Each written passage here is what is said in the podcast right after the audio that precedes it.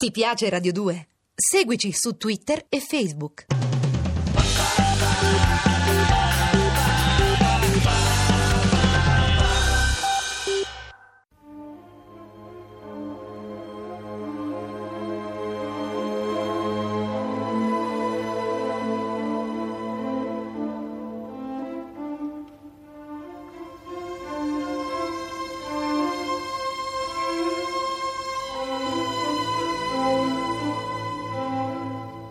La scala per l'inferno.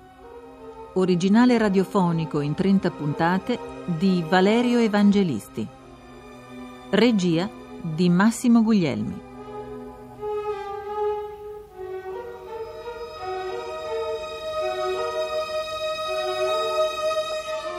Ventitresima puntata. Ti prego, Samuele, fermati. Attilio, sono troppo preoccupata per Manuela. Forse non dovevamo lasciarle andare da sole, lei ed Elena. Già, forse. Hai ragione. Dove sarà andato a finire il capo infermiere? Luigi è un uomo scrupolosissimo. Non si sarebbe mai assentato senza prima aver avvertito la sua dottoressa. E poi, scusa, Manuela, quanto ci mette a controllare il reparto? Se andasse tutto bene, sarebbero già tornate tutte e due, no? Su, Vittoria, andiamo, non ti far prendere dall'angoscia proprio adesso. E poi Elena aveva il mio telefonino. Se fosse successo qualcosa avrebbe senz'altro chiamato. È una ragazza sveglia, Elena. Sì. Sì, è vero, Attilio. È che c'è troppo silenzio qui alla clinica e, e fuori c'è un buio sempre più strano. È proprio questo buio in- innaturale che ci suggestiona. Vittoria, ti prego, non possiamo interrompere proprio adesso. Samuele stava parlando di un pericolo proveniente da Marte. E io sono sempre più convinto che la chiave del nostro mistero stia proprio lì. Beh, è davvero il colmo. Non verrai a dirmi che proprio tu, Attilio Costa, giovane e brillante professore dell'Università di Padova, crede davvero che Samuele sia una sorta di reincarnazione di un ebreo vissuto nel Medioevo e che ci stia raccontando una storia realmente accaduta. Hai detto benissimo, sono un astrofisico che crede soltanto a dati di fatto e a riscontri oggettivi. Questo non significa però che non voglia anche capire perché alcuni fatti che l'ottico Samuele Meda, probabilmente in stato di delirio acuto e che riferisce come avvenuti nel 1361, sembrano collegarsi a quanto sta accadendo qui. In questa stramaledetta dependance del telescopio astronomico italiano Galileo, per l'occorrenza trasformata in una clinica di pazzi. Allora, allora scusa, fammi capire bene. Adesso non ti sembra più così assurdo che si possa credere ai dischi volanti? È così o mi sbaglio? Ma non si tratta di credere o non credere. Piuttosto mi sto convincendo che i dischi volanti sono qualcosa di ben diverso da ciò che crede la gente. Ti prego, Vittoria, fa continuare Samuele. Elena e la dottoressa Neri staranno sicuramente per tornare. Va bene, va bene. Facciamo come dici tu, Attilio. Alazar. Alazar, mi senti? Ti prego, riprendi da dove ti eri interrotto.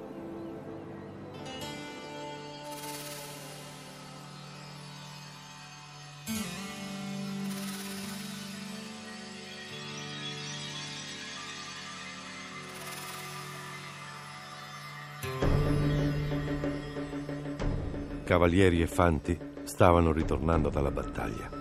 Non potevamo continuare a discutere in quel cortile. Alevi si congedò. Ibn Aldun condusse me, Al-Khatib e l'inquisitore Eimiri nel suo alloggio al secondo piano di un torrione.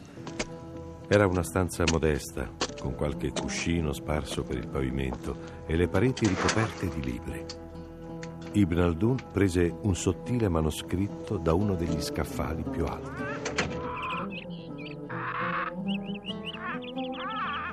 Questo libro potrebbe esserci utile. Contiene i racconti sui profeti di Abu Ishaq Ahmed al-Talabi. Una raccolta di vaneggiamenti. È vero, ma mi avete parlato di un mostro dal muso di cane. Ascoltate cosa dice al-Talabi di Arca. Dunque, dovrebbe essere qui. Sì, ecco. La terza terra è popolata di creature che hanno un viso simile a quello degli uomini, salvo la bocca, che assomiglia al muso dei cani.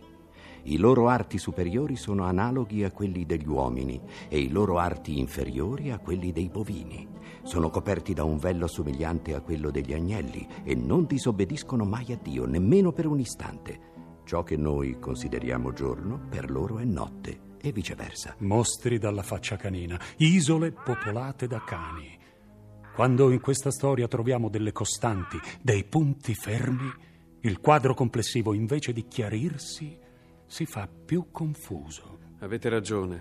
Tutto ciò che sappiamo è che Abu Said pratica la magia ed è capace di evocare strani oggetti e creature infernali. Se non sbaglio, Al-Khatib, mi avete detto che la scala di cui si parla nel libro che detestate non sarebbe una scala vera e propria. Sì, Miragi, nella lingua prediletta da Dio, significa strumento, oggetto, qualcosa che serve a salire. Dunque le ruote luminose potrebbero essere dei miragi, degli strumenti per salire fino a un corpo celeste, Marte o arca che sia. E se anche fosse? Ciò che serve a salire può servire anche a scendere, proprio come una scala. Se intendo bene il vostro pensiero, inquisitore Eimerick, voi dite che le ruote di luce trasportano fino alla nostra terra le creature mostruose che hanno ucciso Al-Faradi e i Fukah di Saragozza e che quei mostri provengono dal cielo di Marte o da Arca, se la terza terra è come credo nel terzo cielo. Esattamente. Ma non è questo che mi preme scoprire. Non voglio conoscere i miei nemici, visto che appartengono al regno dell'illusione e della menzogna. Voglio solo distruggerli. Sono due le cose che mi interessano veramente. La prima è sapere come fa Abu Said, recitando le formule di un libro maledetto e bugiardo, a straziare un corpo umano. Vedete quel libro che sporge dallo scaffale? Proprio alle vostre spalle. Prendetelo. Intendete questo? Sì, quello più sottile. Il titolo vi dice niente? De Radis di Jacob Alkindi. Lo conosco. È noto anche come Theorica Artium Magicarum. Non più di un anno fa ne ho bruciato una copia sotto gli occhi del pontefice ad Avignone, assieme al Picatrix, al Liber Salomonis e ad altra immondizia. E lo avete letto? Sì. Quanto contiene di meglio è copiato da Empedocle e da altri sapienti greci. Quanto c'è di peggio è dettato dal demonio. Vi pregherei di ascoltare ciò che dice Alchindi nel capitolo sesto, dedicato al potere della parola. Si applica molto bene all'enigma che vi turba. Passatemi il manoscritto, vi prego. Ecco, ve lo restituisco volentieri. Grazie. Se avete letto il libro, sapete che Alchindi ritiene che ogni cosa esistente emani dei raggi che la collegano al resto del cosmo e che anche le parole emettano raggi, capaci talora di influire sull'armonia dell'universo. Ascoltate.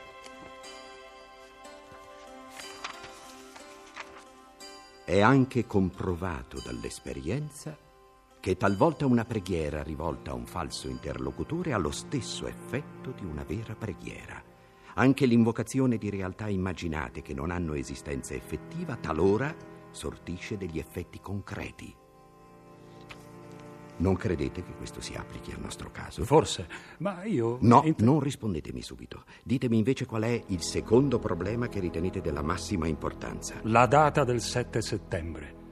A essa Abu Said sembra affidare le sorti della sua rivincita. Mi chiedo perché.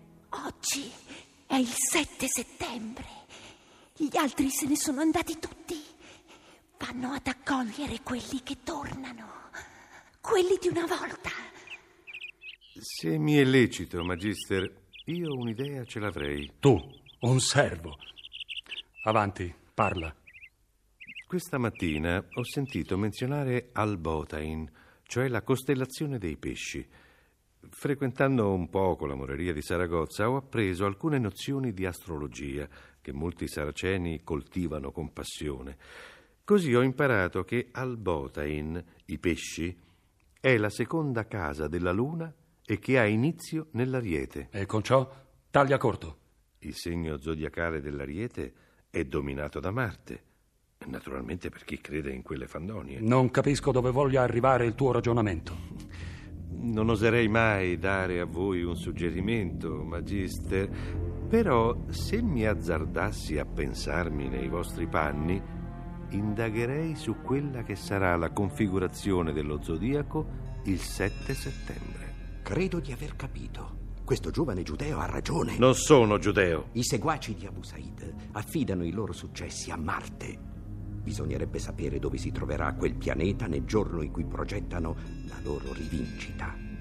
La natura completa potrebbe riferirsi non all'oroscopo di un singolo stregone, ma a un assieme di moti astrali che facilitino la formazione del miragi, cioè della scala che collega la nostra Terra alla Terra nel terzo cielo. Credo di avere capito anch'io.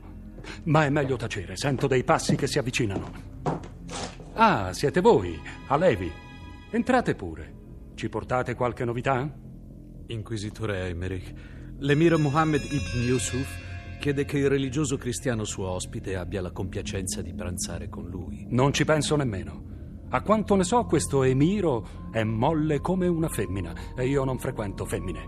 Ditemi, piuttosto, nel suo seguito, che immagino numeroso, c'è qualche astrologo? Sì, più d'uno, però vi consiglierei... Non ho bisogno di consigli.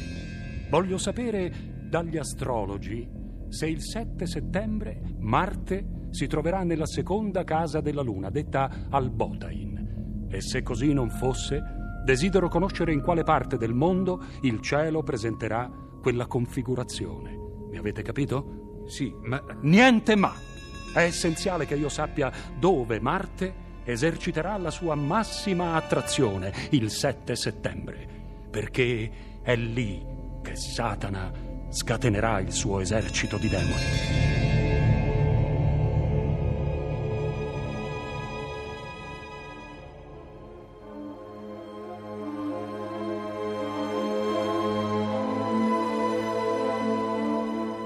Avete ascoltato La Scala per l'Inferno con Michele Gammino, Germana Pasquero, Sergio Troiano, Norman Mozzato, Danilo De Girolamo, Alessandro Iovino, Domenico Brioschi. Realizzazione tecnica di Lorenzo Cotta e Luca Trevisan. Posta elettronica sceneggiato chiocciola rai.it. Seguici anche su Twitter.